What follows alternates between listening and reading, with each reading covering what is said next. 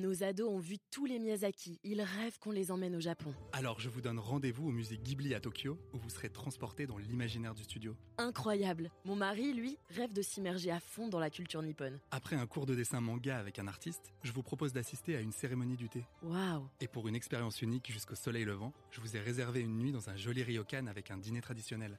Je nous y vois déjà. Avec Marco Vasco, ne rêvez plus, vivez votre voyage l'esprit libre. Au rendez-vous sur marcovasco.fr pour imaginer votre prochain voyage sur mesure. En cette fin d'année 2023, c'est l'heure des bilans. Une année de l'immobilier compliquée avec des taux d'intérêt qui se sont envolés, des conditions de crédit plutôt difficiles. L'année 2024 sera-t-elle l'année du rebond? Figaro Imo, c'est parti.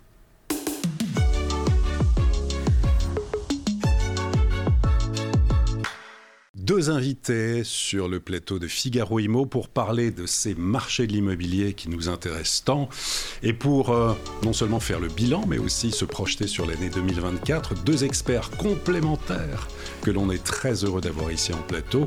Tout d'abord Sandrine Alonier, bonjour. Bonjour Olivier. Porte-parole du courtier Vous Financez et Maître Xavier Lièvre, porte-parole des notaires de France. Alors en guise, Bonjour, en guise d'introduction, tous les deux, ça y est, on arrive, on est au mois de décembre, l'année va se terminer. Avant de se projeter sur l'année 2024, qu'est-ce que vous retenez de l'année 2023 Sandrine? Alors je dirais trois chiffres, euh, deux points de hausse de taux en seulement un an, 100 milliards d'euros de production de crédit de moins et 20% de capacité d'emprunt pour les acheteurs. Donc ça a été une année très compliqué l'année 2023, avec des robinets du crédit euh, fermés, avec des acheteurs euh, attentistes, des vendeurs qui ne voulaient pas forcément euh, baisser les prix. Donc vraiment une année glaciale. Et donc là, tout ce qu'on attend, c'est un réchauffement maintenant. Bon, avant de parler de réchauffement, année glaciale côté notaire. Je dirais peut-être la fin d'un cycle. On est sorti d'un cycle abusivement haussier, on va dire, avec des taux euh, peut-être trop bas et trop de liquidités. Donc là, on arrive sur euh, un réajustement, je pense. Alors la difficulté, c'est de gérer la transition. Le marché de l'immobilier, c'est avant tout, en tout cas sur la résidence principale, un marché de solvabilité des ménages. Et donc la solvabilité des ménages, c'est la capacité d'emprunt. Et quand on emprunte moins, vous avez sorti vos chiffres qui sont assez spectaculaires, inévitablement, euh, bah, ça bloque le marché et de manière euh, générale, hein, historique, le marché commence par se bloquer avant que les prix se réajustent. Donc là, on est dans cette phase un peu transitoire où, tout est bloqué, tout est tétanisé. Et puis tout est arrivé en même temps, l'opposabilité des normes HCSF, euh, le, la hausse des taux, enfin voilà, tout, tout, est arrivé en même temps. Donc forcément, il y a un blocage.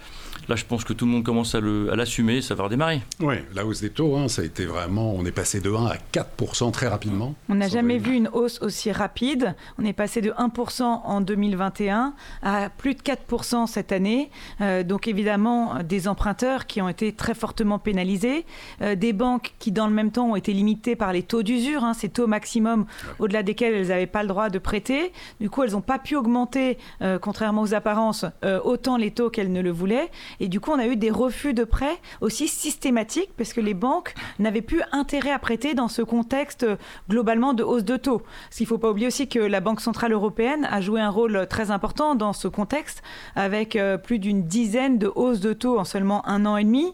Donc voilà, tous les acteurs, je pense, ont été pris de court euh, par ces évolutions auxquelles on ne s'attendait pas. Et je pense que le réajustement, en effet, c'est bien le mot. Il a fallu chacun s'ajuster.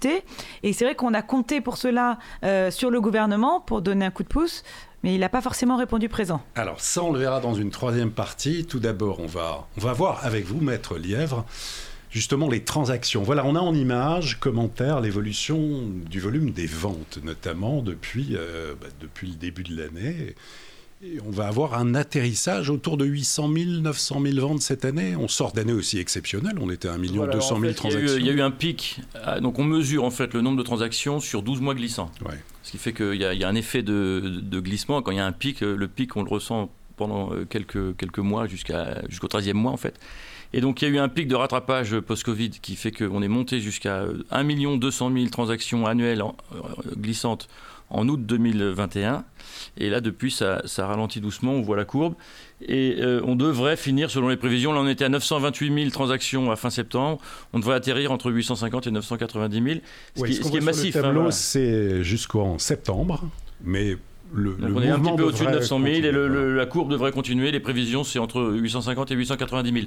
Donc c'est une baisse massive de, de, transactions. Et effectivement, tous les métiers qui vivent du flux, hein, donc les agents, les courtiers, les, les, notaires, euh, les diagnostiqueurs, enfin voilà, toute cette chaîne immobilière qui, qui vit du flux est quand même très impactée.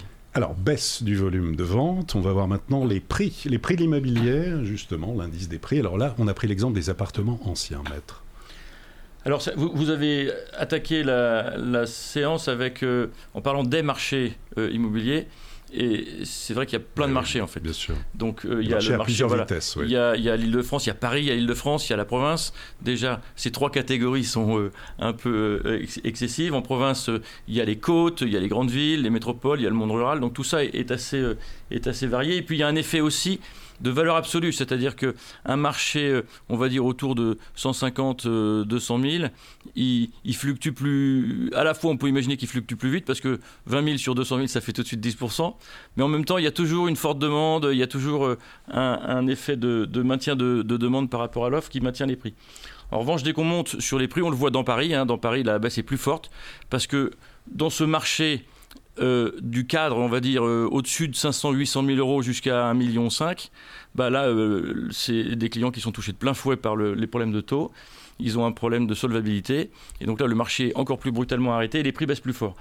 Donc les statistiques donnent un, moins 1,8 au niveau national, il me semble. Oui, ce qui n'est pas énorme. Ce qui n'est pas, ce qui est pas par, rapport à la perception, par rapport au ressenti, c'est n'est pas très spectaculaire. Mais moins 5,4 en Ile-de-France et, et, ça devient plus fort à Paris. Donc on voit, euh, on voit ces écarts. Disons ce qu'on peut dire, c'est que la hausse est terminée. Même quelques marchés provinciaux. Euh, alors on voit, et c'est là où quand même il y a des évolutions de prix. Alors ça baisse, mais pas partout et pas au même rythme. Mais il y a encore des villes où ça progresse. Alors là, on est, il faut quand même le préciser, sur les actes authentiques de vente. Hein. donc on voit des progressions euh, supérieures à 5%. Ça continue à Marseille, Orléans, Toulon, on voit Nice aussi qui sont en progression, un peu à contre-courant d'autres qui, reculent, maître. Ben, on voit des villes euh, de soleil déjà, hein, euh, la Méditerranée est toujours attractive, des villes desservies et des villes proches des métropoles. Orléans est un exemple. Et puis voilà, Dijon, Grenoble, Reims, tout ça, ce sont des villes qui, qui sont devenues attractives. Les gens quittent les grands centres urbains il y a une sorte de saturation des grands centres urbains. Le, Covid est quand même passé par là. Donc euh, il y a des rattrapages sur ces marchés, il y a des déplacements euh, qui ne sont pas massifs, mais sont des personnes qui quittent un marché où ils avaient un, pouvoir d'achat un peu limite, et donc ils arrivent avec un assez fort pouvoir d'achat sur ces marchés euh, nouveaux pour eux, d'où la, capacité de payer un peu plus cher des, prix. Et ils ont une, capacité d'emprunt qui, qui se maintient voire un peu plus faible, mais qui, permet de payer plus cher quand même des prix et, d'être agressif sur ces marchés secondaires. Alors, on va voir maintenant l'évolution, notamment des ventes en Ile-de-France et des prix. Alors là, on voit forte chute hein, au niveau des ventes en Ile-de-France. Ben là, c'est ce qu'on disait. Là, on est en pleine transition, c'est-à-dire que les changements de, paradigme économique du marché font que d'abord le, le volume baisse, voire chute. Et puis, euh, les vendeurs mettent un temps à réagir, ils ne veulent pas baisser leur prix. Et les acheteurs, psychologiquement, ont tout intérêt à attendre parce que dans un marché baissier, on se dit qu'on est toujours plus, plus riche plus tard. Donc, euh, donc il y a un effet de sidération. Le marché s'est arrêté, d'attentisme. Voilà. Donc les vendeurs aujourd'hui devraient avoir intérêt à baisser leur prix assez vite. Et puis les acheteurs, euh, eh bien les acheteurs, euh, est-ce qu'ils attendent euh, des prix encore plus bas ou est-ce qu'ils prennent leur chance quand la chance passe? Il faut aussi gérer en fonction de ses besoins individuels et, de sa famille et de ses, ses emplois, voilà. Et puis on va voir des derniers slides. Alors là, notamment, c'est Paris. Alors on va passer sous la barre des 10 000 euros du mètre carré, ça, ce sont les projections pour euh, le mois de janvier 2024. On voit cette, euh, cette baisse de prix à, Paris, ça y est, elle est effective. Et on va voir notamment les arrondissements parisiens. J'ai envie de dire euh, enfin, parce que voilà, il y a un moment donné, en fait, on a l'impression que tout le monde a intérêt à ce que ça hausse, ce que ça monte, sauf ceux qui ne sont pas dans le marché. Et là, bah, il y a un retour à la raison sur des prix qui deviennent raisonnables et qui vont permettre aux, travailleurs parisiens et aux jeunes travailleurs parisiens de revenir dans Paris, ce qui est plutôt en soi réjouissant. Et on voit l'évolution des prix dans les arrondissements avec des écarts de prix aussi qui sont importants. Alors ça va de, si on va dans les quartiers, on est autour de 8000 euros du côté de la porte de la Chapelle dans le 18e jusqu'à 19 000 euros côté Champs-Élysées, le mètre carré. Et puis voilà, on a de plus en plus d'arrondissements qui sont sous la barre des 10 000 euros du mètre carré. Oui, Sandrine?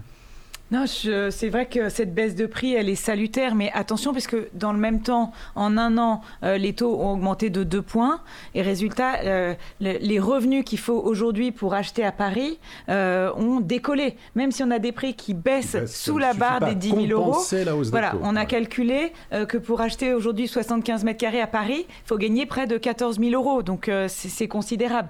Donc les primo-accédants ne sont pas encore prêts à revenir dans Paris, mais, mais ça viendra. Alors, sur les taux d'intérêt, où en est-on, la Sandrine? On voit en illustration quelques, quelques slides. Oui, alors sur les taux, alors, la bonne nouvelle, c'est que pour des bons dossiers, on peut encore emprunter à, moins de 4% euh, sur 15 ou 20 ans, euh, puisque voilà, maintenant, on commence à s'habituer hein, à ces taux proches de 4% plus ça va aller, plus on va oublier cet environnement de taux à 1%, et tant mieux, puisque les taux risquent de rester durablement à ces niveaux-là.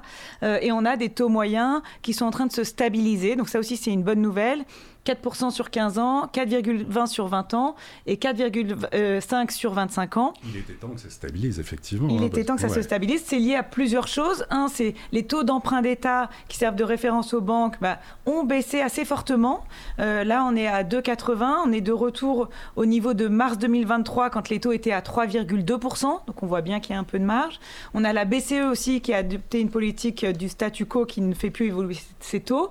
Et l'inflation aussi qui est repassée sous les 4%. Donc tout cet environnement-là nous fait dire que voilà, les banques vont pouvoir stabiliser leurs taux tout en dégageant des marges. Et c'est aussi d'ailleurs le retour des banques sur le marché qui crée une concurrence interbancaire. Et résultat, on a une banque nationale qui hier a baissé ses taux de 0,20, une autre de 0,10 au début du mois de décembre. Donc on est dans un environnement où les banques euh, veulent de nouveau prendre des parts de marché. Et ça, c'est quand même une très bonne nouvelle. En matière d'évolution, justement, de la capacité d'emprunt, quelques, quelques exemples, Sandrine? Oui, alors euh, si on prend en effet ce qui s'est passé euh, euh, eh bien, en 2021, la fin 22 jusqu'à jusqu'à maintenant, donc ces deux points dont je vous parlais, ces deux points de hausse, du coup ils ont un impact direct hein, pour un couple qui gagne 4200 euros de revenus. Il ne peut aujourd'hui plus emprunter que 223 000 euros. C'était 267 000 euros il y a seulement un an et c'était 300 000 euros quand les taux étaient à 1%. Donc on a quand même 70 000 euros de moins qu'il faut soit compenser par de l'apport, et on reviendra après sur les conseils, soit évidemment revoir son projet à la baisse. Et on voit bien aussi que, à l'inverse, si on veut garder le même budget et acheter le même bien, euh, les prix n'ayant pas baissé autant que la capacité d'emprunt euh, ben, n'a baissé, et bien du coup le salaire nécessaire pour emprunter 300 000 euros, il est passé de 4 600 euros à 5 600. En seulement un an, il faut gagner 1000 euros de plus si on veut maintenir son projet. Mais on peut dire un mot quand même, Sandrine, oui, sur l'apport personnel quand même de combien alors maintenant? Parce qu'on entend un peu tout, tout et son contraire. Alors ce que les banques demandent dans un marché baissier, elles veulent forcément financer moins que la valeur du bien mmh. pour anticiper une éventuelle baisse des prix. Donc plus le bien est une passoire, si je puis dire, plus elles vont demander beaucoup d'apports. On pourrait être sur 20% d'apport. Sinon, ça reste 10% d'apport pour financer les frais avec tout de même de l'épargne résiduelle, parce que la banque veut être certain qu'on va pouvoir faire face à des dépenses euh, quotidiennes ou d'autres dépenses comme l'achat d'une deuxième voiture si on achète une maison plus loin de son lieu de travail. Donc tout est vraiment pris en compte. Euh, les banques font une euh, très bonne appréciation du risque pour limiter au maximum le risque de défaut des emprunteurs. Donc 10% minimum et 20% c'est encore mieux. Alors, très bien, voilà, là on a un beau tableau, on a, le constat déjà sur cette année 2023 qui, se termine, on va se projeter sur 2024.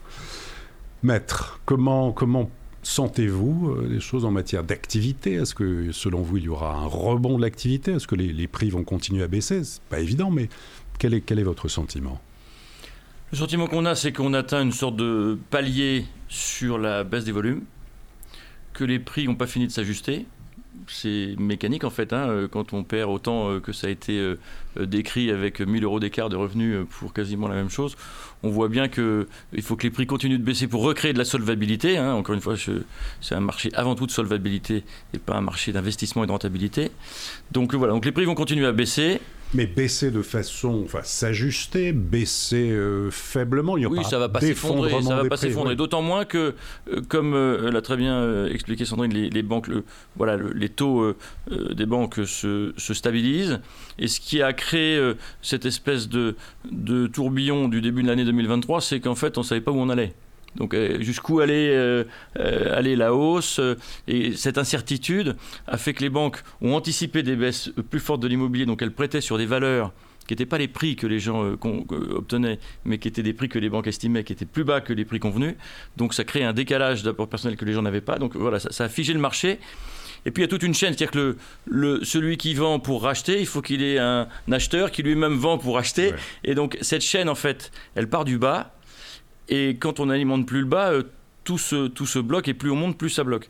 Donc euh, voilà, là ça va, ça va revenir par le bas et je pense que c'est une bonne chose. Et, et donc voilà, euh, le marché va atterrir. doucement, on anticipe des baisses de l'ordre de 7% France entière ou, ou voilà, 3% en, en, province. Donc euh, ça, va continuer d'atterrir. Les grosses métropoles, Bordeaux a, fortement chuté. On voit que les marchés qui sont très fortement envolés euh, sont rattrapés par les nouvelles conditions économiques. Donc tout ça, ça va se, ça va se stabiliser. Ce qu'il faut, c'est de la confiance en fait. Et la confiance, là, dans le marché, c'est des taux qui se stabilisent et qu'on anticipe à peu près stable sur six mois. Et des banques qui prêtent. Et des banques qui prêtent. Ça veut dire que les gens vont réemprunter parce que les acheteurs n'ont plus intérêt à attendre si les taux, les taux deviennent, redeviennent stables. Alors justement, Sandrine Alenier, euh, Vont-ils réemprunter? Il y a eu différentes mesures qui ont été annoncées il y a quelques jours. Le Haut Comité à la stabilité financière, donc on a parlé de 25, on passe à 27 ans possible de durée d'emprunt. Il y a aussi des mesures en matière de, crédit relais, aussi un deuxième réexamen. Si la première fois on a été retoqué, on peut revenir pour redemander un prêt immobilier. que faut-il revenir et est-ce suffisant? Alors, ce qui est très positif, euh, c'est que euh, même s'il euh, y a eu peu d'actions concrètes cette année pour l'immobilier, ce qui est certain, c'est qu'on termine l'année avec un gouvernement qui veut inciter les banques à prêter. Donc là, ça a été dit clairement, les mesures du Haut Conseil de stabilité financière vont dans ce sens. Le message, c'est vous devez, les banques, refaire votre travail de financer l'immobilier, financer l'économie. On avait beaucoup d'emprunteurs qui s'auto-censuraient en se disant que c'était pas le moment d'emprunter, que jamais ils pourraient avoir de crédit, de gens qui se décourageaient qui repoussaient leurs projets. Cet environnement un peu plus favorable, même si ça reste que des mesurettes qui ne vont pas euh, changer euh, et libérer totalement le crédit, euh, il n'empêche que ça peut redonner de la confiance aux acheteurs. Donc ça, c'est déjà très positif. Un signal positif. Donc on espère que les, les, acheteurs vont se rendre compte que voilà, il faut oublier les taux à 1%. Maintenant, on est à 4%. Les taux vont se stabiliser durablement, au moins 6-8 mois. Donc si on a un projet à court terme, c'est le moment, à condition d'avoir en effet de l'apport, on l'a dit, un CDI de préférence, et les banques, elles, euh, avec aussi la possibilité offerte par le Haut Conseil euh, eh bien, de faire réévaluer son crédit si on a refus, les banques vont devoir aussi davantage justifier les refus, ce qu'elles ont très peu fait en 2023. Donc on devrait avoir un marché plus fluide sur le crédit. Attention par contre, on n'aura pas de réouverture massive des vannes. Hein. Euh, globalement, les banques envisagent de prêter autant cette année ou un tout petit peu plus, mais on va pas revenir sur des niveaux de production de crédit à 250 milliards. Donc voilà, ça va rester quand même un marché un peu euh, de choix où les banques vont limiter le risque. Mais voilà, là c'est les conseils. Alors, vos conseils, allez-y alors. Donc mettre en concurrence les banques, on l'a dit, hein, les banques reviennent sur le marché. Mais on a des banques qui financent davantage les primo-accédants, d'autres qui font les investisseurs et d'autres qui ne le font pas pour l'instant. Donc attention, en fonction de son profil, on ne va pas avoir le même taux dans les banques et on a des banques qui sont mieux positionnées et avec des politiques commerciales plus agressives. Donc les mettre en concurrence, c'est très important, ou aller voir un courtier. Euh, allonger la durée des crédits au maximum, puisque ça permet de compenser la baisse de la capacité d'emprunt. Et on sait qu'on n'ira pas au bout de son crédit. Donc il faut mettre le pied euh, à l'étrier, le pied à la propriété le plus tôt possible. Ajouter plus d'apports, bah, évidemment, pour avoir euh, eh bien, une surface suffisante dans laquelle vivre et pas revendre au bout de 5 ans, c'est beaucoup trop tôt. On approche de Noël. Il faut savoir qu'on a le droit de faire des dons, hein, des dons d'usage, des présents d'usage. Donc, euh, on peut solliciter l'aide familiale pour des montants euh, raisonnables. être attentif au DPE. Très important, puisque ce sont les, les, biens dont les prix se décotent le plus. Donc les biens considérés comme plus risqués pour les banques. Mais si on achète une passoire et qu'on intègre le financement des travaux dans le prêt, euh, la banque sera rassurée et acceptera plus facilement euh, de financer le bien. Et puis évidemment, obtenir un prêt à taux bonifié. On a le prêt à taux zéro qui est doublé dans certaines banques. Donc là aussi, euh, il faut bien se renseigner. Il y a des aides qui existent, y compris au sein des banques. Très bien. Maître Lièvre, en matière de politique, peut-être politique du logement, quelles sont les, attentes des notaires? Pour permettre, pour fluidifier un peu plus le, marché, l'activité les notaires euh, ont toujours des tas d'idées de propositions, comme euh, tous les acteurs du marché. Nous sortons d'un grand congrès magnifique euh, à Deauville, 119e congrès des notaires, sur le thème du logement, sur lequel on a commencé à travailler il y a deux ans, puisqu'on a deux ans de travaux pour sortir nos propositions. Ce que l'on constate, c'est quand même une, un intérêt fort du gouvernement sur le, sur le sujet logement l'annonce du président Macron le 7 septembre, jour de notre conférence de presse euh, du Congrès des notaires, d'une grande loi logement est un signe euh, assez intéressant. Euh, la loi de finances cette année est un peu limitée parce que les sujets logement sont arrivés tard, en fait, en juillet, septembre. Euh, et donc, euh, puis j'ai compris qu'il y a quand même quelques contraintes budgétaires au niveau national. Néanmoins, le PTZ est un bon signe. Hein. le PTZ a été élargi, maintenu, et puis les zonages. Même si certains voudraient que ce soit encore plus élargi. On en veut toujours plus, mais, mais globalement, on avait peur que ce soit supprimé ou très restreint. Ça se maintient quand même plutôt bien toute l'accession sociale qui est importante, hein, c'est aussi euh, le, la construction du neuf, euh, euh, qui est un autre sujet vaste, mais en tout cas, le, les PTZ et les primo-accédants en neuf sont aidés et les plafonds de ressources et de prix vont changer là au 1er janvier. Et donc ça devrait relancer un peu la machine de la, de la transaction en faveur de ces, de ces primo-accédants, dans le neuf en tout cas. Euh, il y a du PTZ aussi qui se maintient dans l'ancien dès lors qu'il y a des travaux de rénovation énergétique à faire. Donc voilà. Donc tout cela vous convient alors? Ça convient jamais assez. On, voilà, disons que d'attente particulière? On entend quand même le gouvernement qui dit euh, que euh, le message c'est quand même voilà à un moment donné dans une période de transition il faut laisser le marché se restabiliser. Donc je crois que ça c'est assez simple, on ne peut pas toujours tout demander euh, et, de corriger euh, euh, toutes les transitions, sachant que tout le monde était très content quand c'est monté de manière un peu excessive. Voilà, donc aujourd'hui les messages sont passés, le Pinel va s'arrêter dans le 9. voilà, donc on sent qu'on rentre dans, dans une nouvelle ère un nouveau mode de financement et un nouveau système d'aide, euh, beaucoup moins massif. Hein. on a des contraintes budgétaires qui sont là. Donc il faut que tous les acteurs se, se réorganisent, que les modèles financiers des différents acteurs se, se restabilisent. Donc euh, voilà, donc on attend beaucoup de la grande loi euh, logement qui a été annoncée pour 2024. Printemps 2024. Printemps 2024. Donc il y aura des mesures techniques, juridiques, voilà, tout ça est encore assez, assez flou. Les propositions des notaires euh, sont, ont été très positivement reçues. Je, alors je ne dis pas qu'elles vont se retrouver dans la loi, hein, parce qu'il y a toujours évidemment des tas d'arguments euh, qui viennent euh, se confronter. On a proposé un statut du bailleur privé, qui est un statut. beaucoup le demandent. beaucoup le demandent. Donc, statut du bailleur on, privé. on a dit, on a fait l'exercice d'aller au bout de la logique. Suppression du, de l'impact du caractère meublé dans la fiscalité. Euh, est quelque chose de, on va dire, euh, lisible, simple, clair, euh, cohérent. On a fait l'exercice. Évidemment, le calcul du coût pour les finances publiques n'est pas simple à faire et puis on n'a pas les, éléments pour faire ce calcul, c'est Bercy qui les a. Mais néanmoins, on fait le pari. reconnaître l'investisseur comme un acteur économique qu'il faut, à qu'il faut redonner du, de l'intérêt à l'investissement immobilier. Globalement, aujourd'hui, c'est moins rentable que les autres placements et c'est plus taxé. Donc euh, l'idée, c'est pas forcément de le rendre aussi rentable que les autres placements, parce qu'il y a un effet de prix et de marché, mais en tout cas que la taxation redevienne raisonnable en comparaison avec d'autres placements.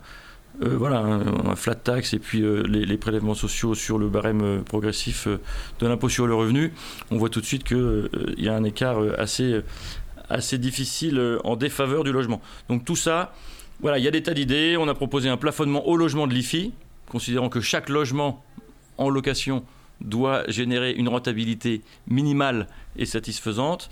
On a proposé un certain nombre de choses de cette nature et j'espère qu'on sera entendu. On verra. Sandrine Alonier, en conclusion, quelles attentes en matière peut-être de politique du logement ou de crédit, les banques, le, reste à vivre euh, alors Je pense que les grands oubliés, ce sont en effet les investisseurs. Là, dans les nouvelles mesures du Haut Conseil de stabilité financière, rien sur les investisseurs.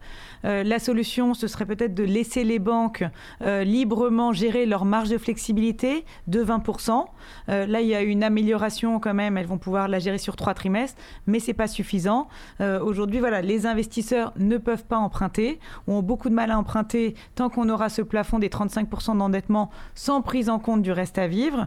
Donc voilà, il y a encore des améliorations pour lever euh, les verrous du crédit. Il faut laisser les banques librement euh, eh bien, euh, gérer le risque. Hein. Elles savent le faire. Qu'elles leur métier. Voilà, elles savent très bien faire leur métier. Et puis sur le prêt à taux zéro, moi j'ai quand même une déception.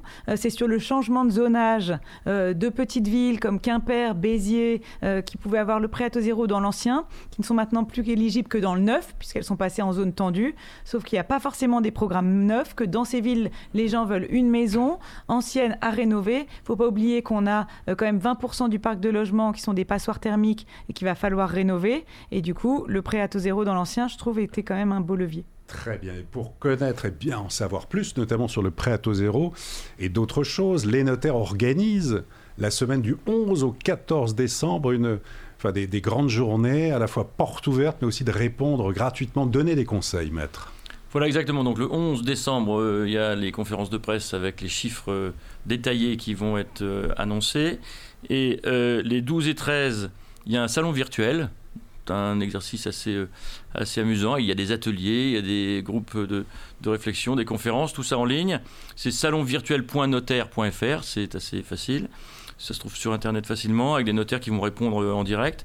Et puis, il y a des consultations téléphoniques, 36-20 notaires, qui vont permettre euh, bah, à qui euh, le souhaite d'avoir des consultations gratuites des notaires autour de ce thème du logement, ou plus. Les notaires savent parler du patrimoine aux citoyens français. Bien sûr, absolument. Et eh bien, en tout cas, le rendez-vous est pris. Merci à tous les deux, Maître Xavier Lièvre. Merci beaucoup. Merci à vous. Sandrine Alonier pour vous financer. Merci. Merci Olivier. Et à très bientôt pour une prochaine édition de Figaro Imo. Nos ados ont vu tous les Miyazaki. Ils rêvent qu'on les emmène au Japon. Alors je vous donne rendez-vous au musée Ghibli à Tokyo, où vous serez transporté dans l'imaginaire du studio. Incroyable. Mon mari, lui, rêve de s'immerger à fond dans la culture nippone. Après un cours de dessin manga avec un artiste, je vous propose d'assister à une cérémonie du thé. Waouh Et pour une expérience unique jusqu'au soleil levant, je vous ai réservé une nuit dans un joli ryokan avec un dîner traditionnel. je nous y vois déjà. Avec Marco Vasco, ne rêvez plus. Vivez votre voyage l'esprit libre. Au rendez-vous sur marcovasco.fr pour imaginer votre prochain voyage sur mesure.